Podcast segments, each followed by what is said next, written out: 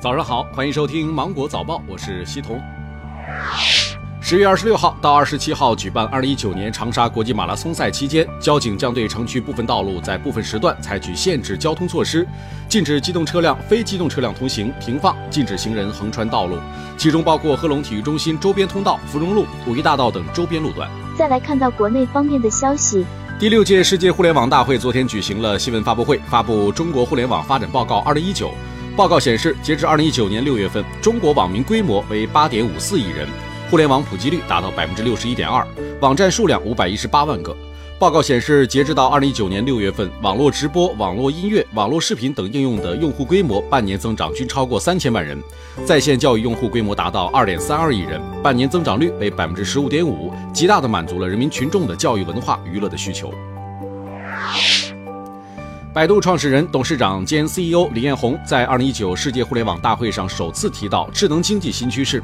他认为，数字经济在经历了 PC 的发明与普及、PC 互联网、移动互联网这三个阶段之后，正在进化到以人工智能为核心的驱动力的智能经济新阶段。李彦宏认为，智能经济将在人机交互方式、IT 基础设施、催生新业态三个方面带来变革。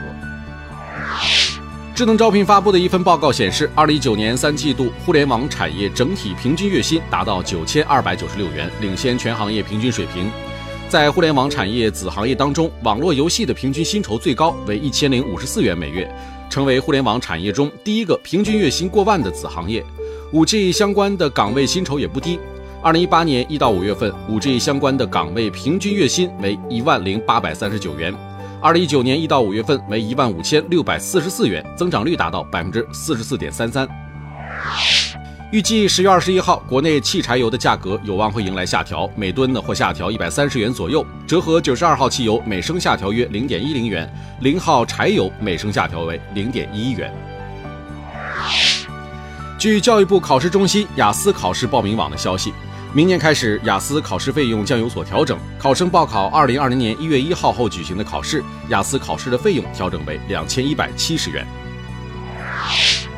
今年呢是甲骨文发现一百二十周年，目前学者编纂的甲骨文字典收字已有四千三百多个，但目前取得共识的破译字仅一千三百多个。一大半字还不认识。那中国文字博物馆曾发悬赏公告，对破译未试读甲骨文并经专家委员会鉴定通过的研究成果，单字奖励十万元。九寨沟景区恢复开园二十三天之后，记者从九寨沟管理局获悉，从十月十九号开始，九寨沟景区将单日游客接待最大限量调整为八千人次，较之前的单日最大限流五千人次增加了三千人次。景区目前仍仅对团队游客开放。清华大学经管学院顾问委员会二零一九年会议在清华大学举办，苹果公司首席执行官库克就任该委员会新一任主席。在会上，库克表示将与全体委员共同致力学院发展，为将学院建设成为世界一流的经济管理学院而努力。委员会主席库克主持了本次会议，并且介绍了新增委员和荣退委员的情况。好了，以上就是今天新闻的全部内容了。我是金九五电台的西彤，祝您度过美好的一天，拜拜。